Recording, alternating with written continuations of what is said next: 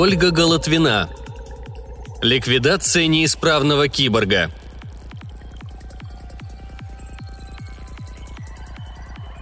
Океан. От горизонта до горизонта. Океан, не знающий, что такое материки, омывающий лишь острова, сплетенные в кружево архипелагов. Единственный океан планеты Нимфа. Блестящий, спокойный сейчас океан, которому есть что показать туристам, нахлынувшим после войны. И брачные игры псевдокитов, и танцы радужных медуз, и миграцию алых водорослей, и игру света на перламутровых отмелях – вот и сейчас летит над водной гладью зеленый гидроплан со значком туристической фирмы на борту. Веселая белая чайка. Совсем маленький гидроплан. Такие берут на прокат туристы. Одноместный. Но если захочешь пригласить на прогулку девушку, кабина легко раздвигается и становится двухместной. Но человек, что сидит в кресле пилота, не высматривает в море стремительные тела рыб-торпед или гигантских, похожих на небольшие островки лохматых морских кроликов – он глядит вперед, сжимает штурвал и слышит стук своего сердца. «Успеть бы, успеть бы, успеть бы». Солнце палило нещадно, и майор Тофи снял китель. Он бы и рубаху сбросил. Да нельзя, солдат хихикать начнут. Хотя сами подлецы загорают в одних трусах. Эта сволочь слышала что-то краем уха о воинской дисциплине, но толком не вникла. А он, Тофи, их подтягивать не будет. Незачем злить мерзавцев. Еще устроит командиру какую-нибудь подлость перед самой отставкой. Пусть лучше жарятся на солнце и от скуки измываются над единственным на базе киборгом. Что они, кстати, сейчас придумали для механического идиота? Тофи чуть приподнялся с кресла, выглянул во двор и сразу обессиленно рухнул назад. Похоже, велели сдвинуть руками стену здания арсенала. Это ничего, это даже не приведет к серьезной поломке. А хоть бы и привело. Кукла старая, крепко побитая на фронте. Вот уж из-за такой ерунды майор ни с кем не будет ссориться не станет портить свою безупречную идеальную военную карьеру. Легко ли извернуться так, чтобы всю войну пробыть тыловиком? А пенсия будет полноценная, как у фронтовиков. Потому что охранял Тофи не склад продовольствия и не офицерское казино. Охранял, просим слушаться, секретный объект категории «Б». Это сейчас с базы сняли категорию. Плевать, на пенсии уже не отразится.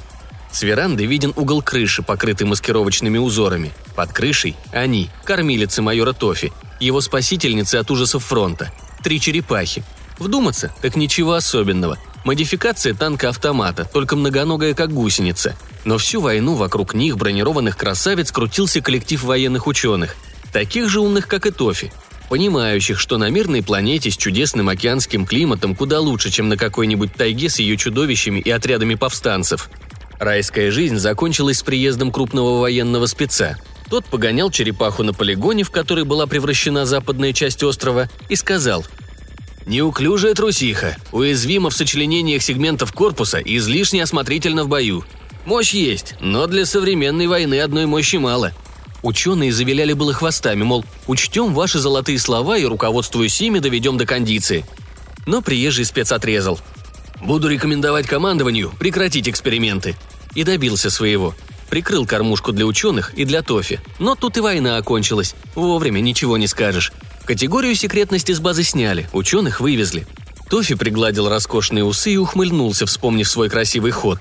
Требование оставить при черепахах один комплект вооружения. Ему пошли навстречу. И пока тут есть хоть одна ракета и несколько обоим для пулеметов, Тофи охраняет не металлолом, а три единицы боевой техники – и пусть на острове лишь один бластер, у самого Тофи, а в арсенале лишь допотопные автоматы. Пусть киборг только один и тот полудохлый. Пусть солдаты разгильдяй на разгильдяе. Зато при подсчете пенсии эти боевые единицы будут учтены. Насчет черепах спорят. То ли утилизировать, то ли использовать при терраформировании планет. Вот бы подольше спорили. Если базу прикроют, а Тофи бросят на какое-то другое место. Кто его знает, какой там окажется командир. А здесь Тофи сам себе начальство и можно вздремнуть в кресле на веранде под шум прибоя. «Скорее, скорее!» Выжимая из маломощного туристского гидроплана все, на что способен двигатель. Руки пилота привычно лежат на штурвале, а душу грызет скверное предчувствие. Чтобы от него избавиться, лучше уйти в воспоминания, в ту жизнь, где все было легко и понятно. Наемники, сброд, отреби, подонки общества – плевать. Мало ли что мяукают за спиной всякие чистоплюи. А кто рискнет сказать Грегу что-нибудь эдакое в лицо, будет свои зубы по углам собирать. Грег еще в приюте привык решать проблемы кулаком. Воспитатели предсказывали, что кончит он в тюрьме, а только вышла у них ошибочка. В приют приехала комиссия. Тестировали детей, искали таланты. У Грега нашли отличную реакцию, обостренное чувство времени, умение принимать решения в острой ситуации. И направили обучаться на пилота. Бесплатно. В рамках программы «Самородок». И учился, и почти выучился. Да сорвался на драку, надолго уложил противника в госпиталь. Был бы суд и все, что за судом следует, но подсказали умные люди. Иди в наемники. На войне люди нужны, а делаешься компенсацией тому хлюпику за лечение. Сработало. А что наемники пушечное мясо? Так это ж кого другого ухлопают, а не Грега. Грег везучий. Хорошо парню жилось. С собой ладный, в плечах широкий, наружу неплох. Девки по кабакам за него дрались. А за характер получил кличку Кабан. Что за зверь такой? Полез в сеть, выяснил, остался доволен. Серьезные мужики эти кабаны. В боях себя не прятал, своих прикрывал, чужих не жалел. Дослужился до сержанта, уже неплохо. Получил под команду боевую группу, тоже неплохо. А что группа сплошь незнакомые парни? Это похуже. Они в боях вместе были, сплелись. Новый сержант для них никто, пустое место. Ладно, это пока никто. Надо им показать, кто кого за яйца держит. Или, как выразился чистоплю лейтенантик, кто в стадии альфа-самец и, главное, горилла. Что за зверь такой? Грег снова полез в сеть, выяснил, остался доволен. Серьезные мужики эти гориллы, не хуже кабанов. После первого же конфликта все встанет на свои места. А раз конфликта нет, его надо создать. Повод? Да любой подойдет. Вот хотя бы киборг. Чем не повод, а? Как узнал Грег от офицеров, киборг им достался из неудачной партии. Таких огромных кукол Грегу видеть не доводилось. Как выразился тот же лейтенантик, эта фигура заставила бы слоних призывно трубить ему вслед. Кто такие слонихи, сержант выяснить уже не успел. ему что? На войне большой рост не всегда достоинство. Да, сильная кукла, но не так, чтобы намного сильнее прочих киборгов. А значит, незачем лепить такую мышечную массу. Опять-таки, энергию чаще приходится пополнять. Правильно их сняли с производства. Сам Грег тоже парень рослый, но киборгу еле-еле по плечу. И прочие парни в команде тоже. А мужики не любят глядеть на кого-то снизу вверх. Поэтому киборгу от наемников крепко доставалось. Очень это их заводило. Такой громила с лысой башкой, с рожей отморозка, а за себя не постоит. Делай с ним что хочешь. Грегу на кукол наплевать. Резвятся парни, сбрасывают пары, ладно. Но раз нужно показать власть... И кабан взял киборга под опеку. «А ну, крысят-брысь от куклы! Это оружие, оно за мной числится! Кто еще раз пустит лапы, тому бластер в жопу утрамбую!» Кабан получил желанный конфликт, разрулил его мордобоем и поставил себя во главе стада. Наемники его признали. Куклу после этого никто не трогал, но кабан не прекратил киборга опекать. Сначала просто продолжал начатую игру, потом привык, а после привязался к беззащитному великану. Дал ему имя – Дональд, Дон. Мог с ним разговаривать как с человеком, рассказывать о себе, когда парни не слышали. Потому что власть над наемниками кабан хоть и держал, но друзей у него не было. И Грег понимал, что в серьезной ситуации только Дональд не сунет ему нож под лопатку. А когда ракетный шквал с орбиты накрыл команду, Именно Дон вытащил своего сержанта из бушующего вокруг ада. Большие ладони уперлись в кирпичную стену. На широченных плечах бугрились мышцы. Со стороны казалось, будто лысый гигант напрягает все силы, чтобы сдвинуть дом с места. Во всяком случае, сгрудившиеся вокруг полуголые солдаты именно так и думали. Они хохотали и глумливыми выкриками подбадривали великана-недоумка. На самом деле, киборг экономил силу, Изображал старательную тупую работу, но на кирпичи налегал еле-еле. Вопли солдат он фильтровал. Зачем зря тратить энергию? Все равно ее сегодня вряд ли восстановят. Хорошо еще, если накормят завтра. Двигать стену – это ничего, не больно. У солдат были и другие забавы, куда более травматические для киборга. Например, когда ему приказывали заходить по пояс в море и руками ловить едозубок, или зачистка побережья от спрутника. Это хищное растение селится под берегом, Спрутняк опутывает прочными шипастыми щупальцами любое живое существо в пределах досягаемости. Зачищать бесполезно, он быстро разрастается снова. Зато солдаты орут от восторга, когда могучая кукла с огромным усилием выдирает спрутняк из земли, а потом вытаскивает из своей кожи крючковатые шипы. В любой день киборг двигал бы стену спокойно, радуясь тому, что лица с правом управления не измыслили развлечение, после которого придется долго и тяжело восстанавливаться. Но не сегодня – Сегодня что-то изменилось в киборге, перестроилось. В процессоре или в органическом мозге он не знал. Изменение было неуловимым, не отображалось в отчете системы о состоянии. Когда киборг понял, что с ним происходит, он решил, что это ошибка. Такого не могло быть. Даже слово для обозначения этого понятия он использовал лишь раз за все время функционирования, когда ползком волок командира из пылающего подлеска. Тогда он сказал себе «Возможность спасения 6,5%. Есть надежда». Сегодня киборг понял, что надежды нет. Раньше он время от времени повторял себе «Командир найдет меня, командир заберет меня отсюда». Это помогало отрегулировать эмоции. Сегодня пришло понимание, горькое и ясное. Командир не придет. Никогда. Даже если его починили в госпитале, он уже забыл о киборге, которому дал имя Дональд. Люди не думают про оборудование, если оборудование перестало быть нужным. Никто и никогда не заберет Дональда с острова. Его доломают потехи ради и кусками запихнут в утилизатор. А если так, то зачем мучиться? Чего ждать? Такая простая логичная мысль. Широкие ладони опирались о серые кирпичи. Могучие плечи то приближались к стене, то отодвигались, словно киборг действительно пытался опрокинуть вставшую перед ним стену. Лицо застыло в тупой маске равнодушия, а в сознании бился беззвучный вопль отчаяния. Руки человека дрогнули на штурвале. Ему почудился далекий крик о помощи. Что за вздор? Откуда крик здесь, над океаном? Еще не виден даже дальний краешек земли. Наверное, его растревожили воспоминания –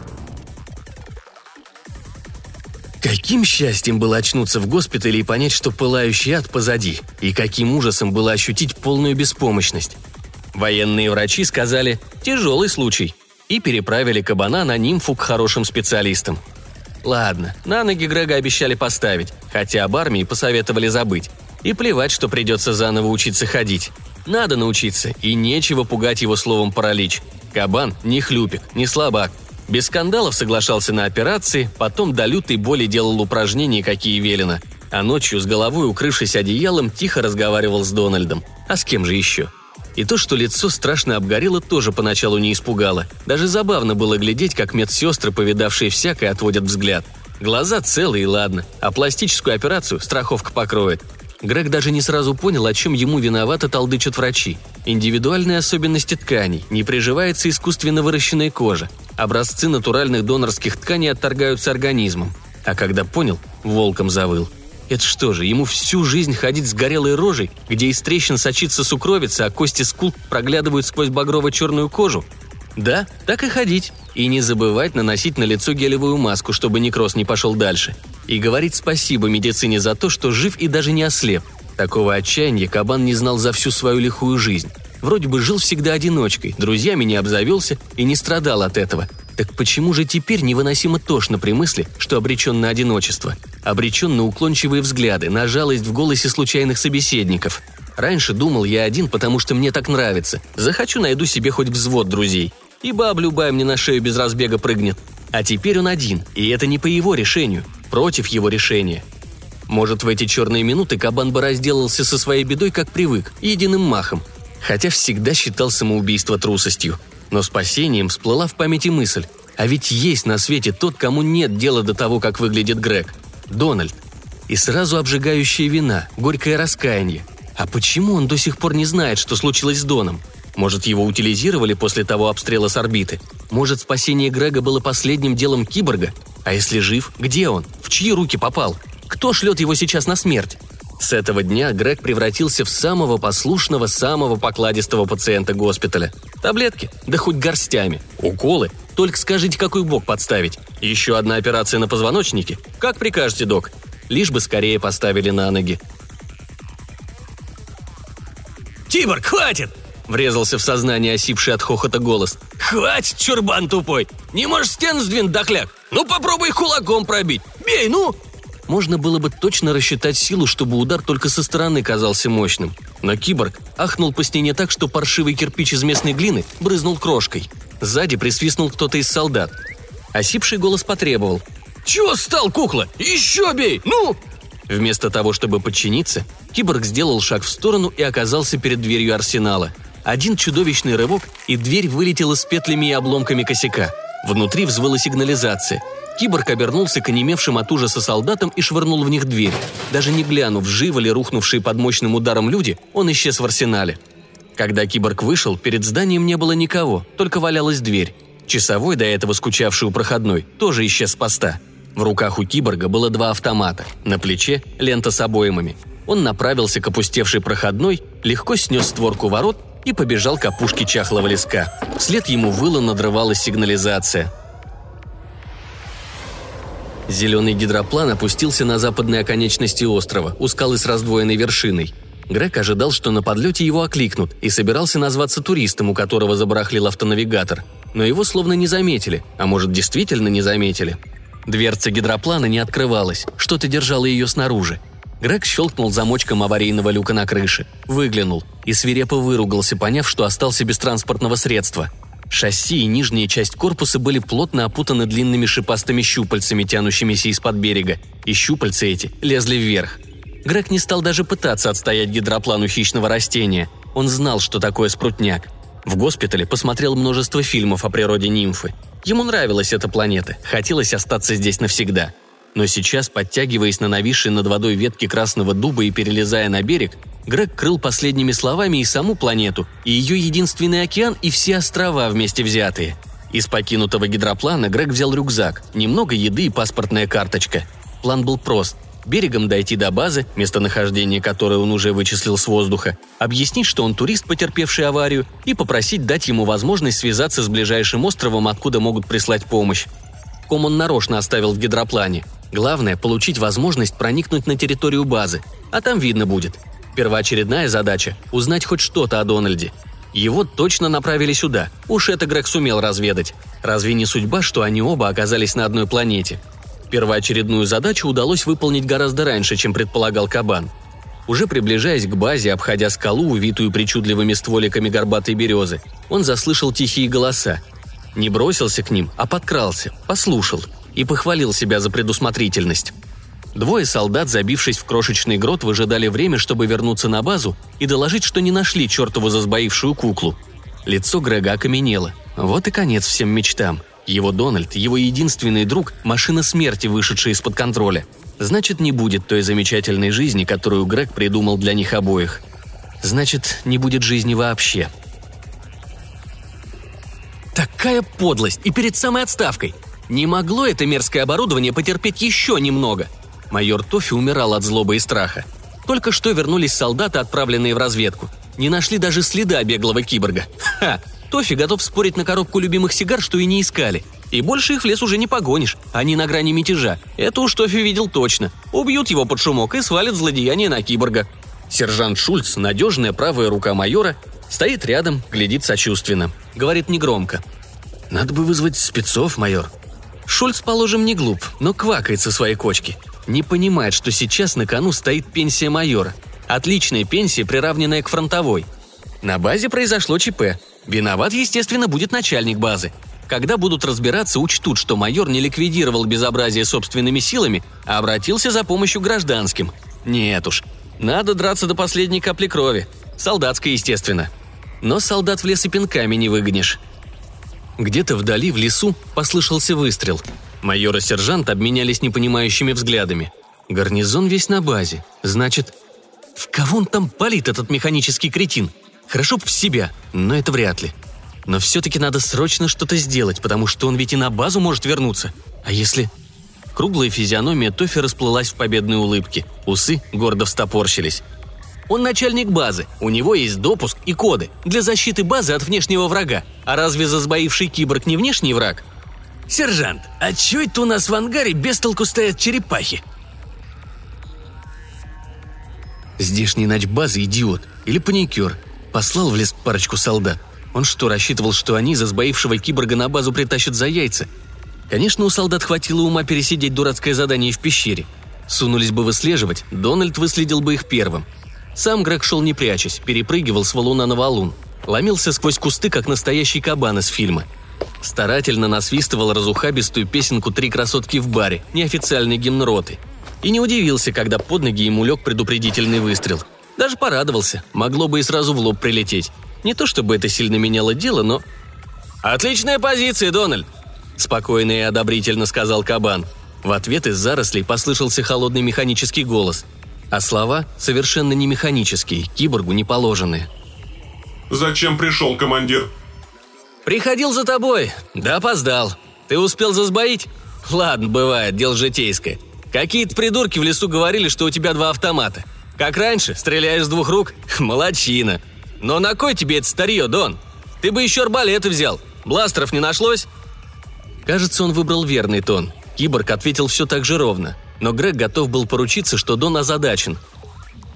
В арсенале отсутствовали бластеры. Понятие арбалеты не содержится в моей базе данных. Да? С чего бы это? Ладно, перебьемся без арбалетов.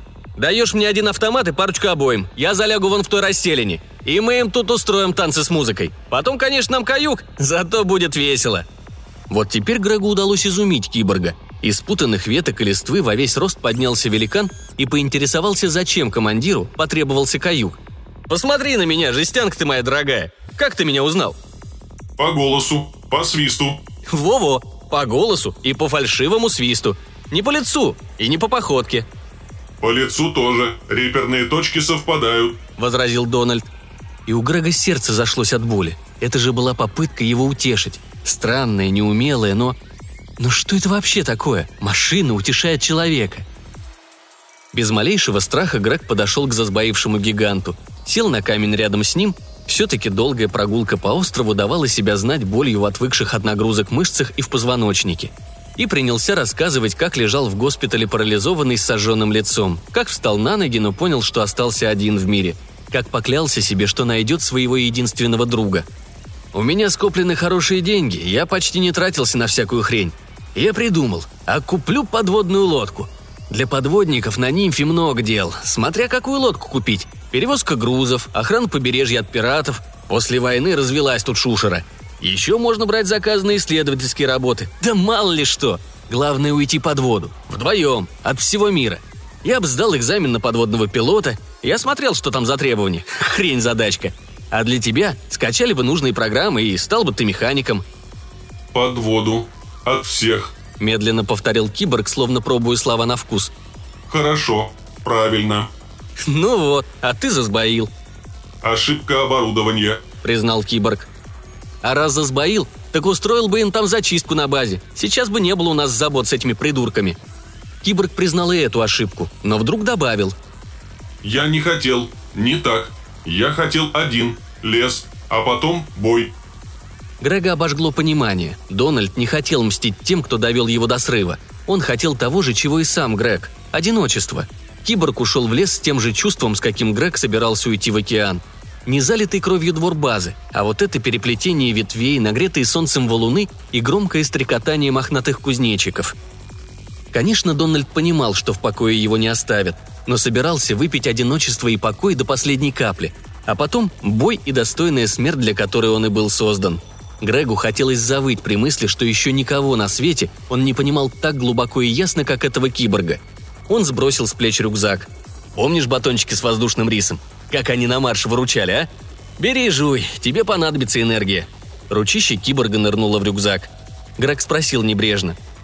«Как думаешь, сколько тыловым жабам понадобится времени, чтобы набраться храбрости и навестить нас в лесу?» Сдирая с шоколадного батончика обертку, киборг спокойно ответил.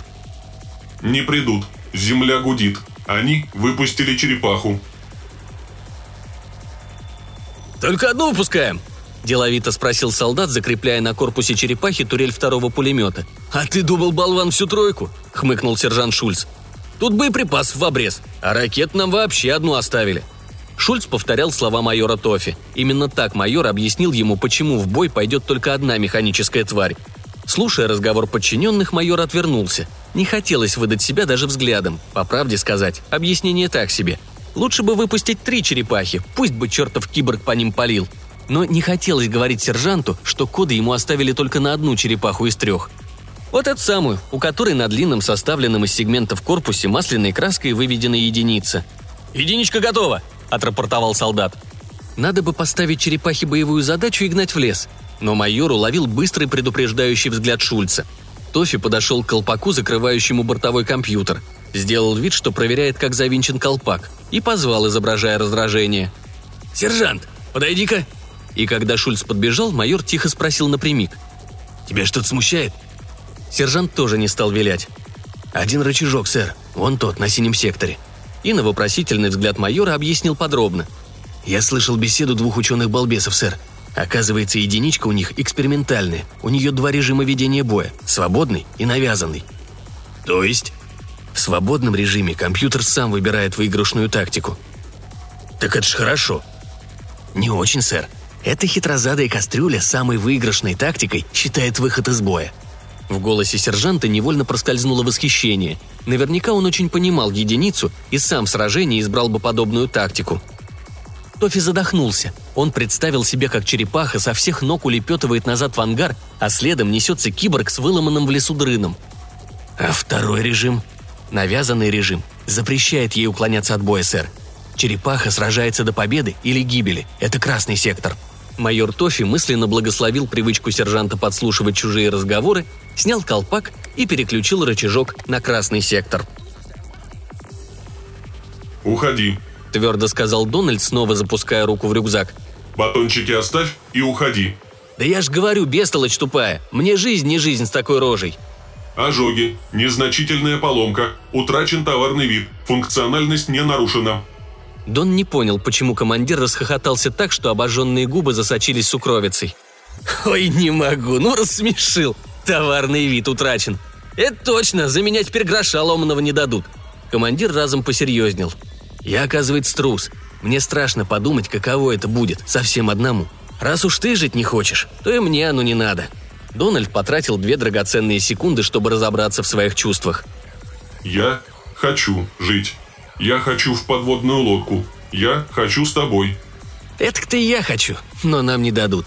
Слушай, черепах сможет двигаться среди этих скал и валунов? Да и деревья тут». «Сможет. Это был ее полигон. Она может разделяться на сегменты. У них выше проходимость». Командир огляделся. Дон почувствовал его недоумение и уточнил. «Все заросло, а было смято и разбито». «Хорошая планета Нимфа», – удовлетворенно сказал командир. Ладно, кончай ломаться, как девственница в баре. Мы оба хотим жить, вот постараемся пожить как можно дольше. И каждую минуту этой нашей жизни проведем с шумом и грохотом. Привыкать нам, что ли? Драк – дел знакомый до боли. Давай автомат, кукла. Зацени, я даже знаю, с какого конца эта штука стреляет. Доводилось пользоваться. Киборг хотел еще раз посоветовать командиру идти берегом к базе, пока он, Дональд, отвлечет черепаху, а на базе соврать про аварию, но понял, что это бесполезно. А потом вдруг все стало понятно и логично. Командир хочет жить. Он, Дональд, тоже хочет жить. И не важно, что им не уйти в океан на подводной лодке. Не важно даже, что счет жизни пошел на минуты. Дон постарается, чтобы у командира этих минут было как можно больше. «Черепаха движется берегом», — сказал киборг. «Будет здесь через шесть минут». И протянул командиру автомат. «Выход из боя невозможен. Противников двое. Человек и боевой киборг, модель не определена. Вооружение – автоматы. Территория крайне неудобна для передвижения. Уточнение. На этой территории проходили учения. План сохранен в базе данных. Выход из боя невозможен. Противники действуют слаженно и грамотно. Используют особенности местности. При попытке отстыковать сегменты и отправить их в одиночную атаку, стреляют по сочленениям. Опасность. Вывели из строя два сегмента. Пытались атаковать головной сегмент. Повышенная опасность. Ракета одна. Использовать лишь в случае, если целью окажутся сразу оба противника. Выход из боя невозможен.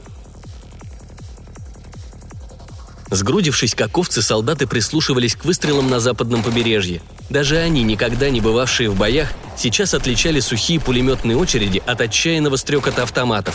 Шульц и Тофи стояли чуть в стороне от солдат. «Да что она так долго возится?» – не удержался майор. Сержант с недоумением прислушался к звукам сражения – «Странно. Четко же слышу два автомата». «Ну да», – раздраженно отозвался майор. «Он же двои украл, а стреляет с двух рук». «Из двух сторон, да? Раздвоился он, что ли?» Майор собирался высказаться насчет идиотов, которым от страха мерещится черт знает что. Но тут ударила ракета. Взрыв сотряс остров. Со стен посыпалась штукатурка. С крыши с криками снялась стая птиц. И наступила тишина – Майору стоило больших усилий выгнать солдат на разведку. Лишь угроза трибунала заставила их отправиться в искореженный лес. Солдатам ежеминутно казалось, что сейчас навстречу шагнет ужасный киборг, столько времени продержавшийся против бронемашины, и всадит в них в упор последние патроны из своих автоматов. Но некому было выйти им навстречу. Траурная тишина нависла над побережьем, превратившимся в груду каменных осколков и древесную кашу. «Ракета обрушилась на побережье скалу, сэр», – доложил Шульц майору. Киборг пытался там укрыться. Не у всякой куклы такое роскошное надгробие. А единица так стоит на берегу. Только вы, сэр, можете ей приказать вернуться в ангар». «Успеется», — отмахнулся майор. «Постоит пока там, никто ее не украдет. Есть более срочное дело — составить рапорт о происшедшем». Откуда-то из глубин памяти всплыли древние слова. Пышные, звучные, великолепные. Победная реляция. Тофи счастливо сощурился, словно глотнув первоклассного бренди, и с удовольствием повторил про себя. «Победная реляция».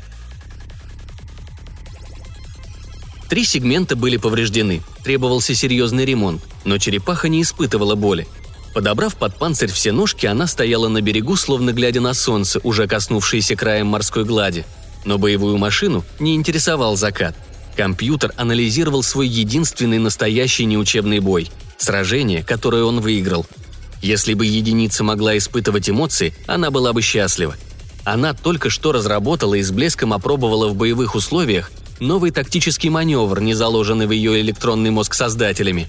Если бы то, что сейчас формировалось в ней двоичным кодом, перевести на человеческий язык, оно прозвучало бы так. «Если ты не можешь выйти из боя, не мешай сделать это противнику». Солнце все ниже опускалось в море, и вслед за солнцем, словно стараясь его догнать, спешит летит маленький зеленый гидроплан – Веселая белая чайка на его борту едва видна из-под опутавших гидроплан щупальцев спрутника, выдранных с корнем. Упрямое хищное растение еще цепляется шипами за кабину, раздвинутую до двухместной.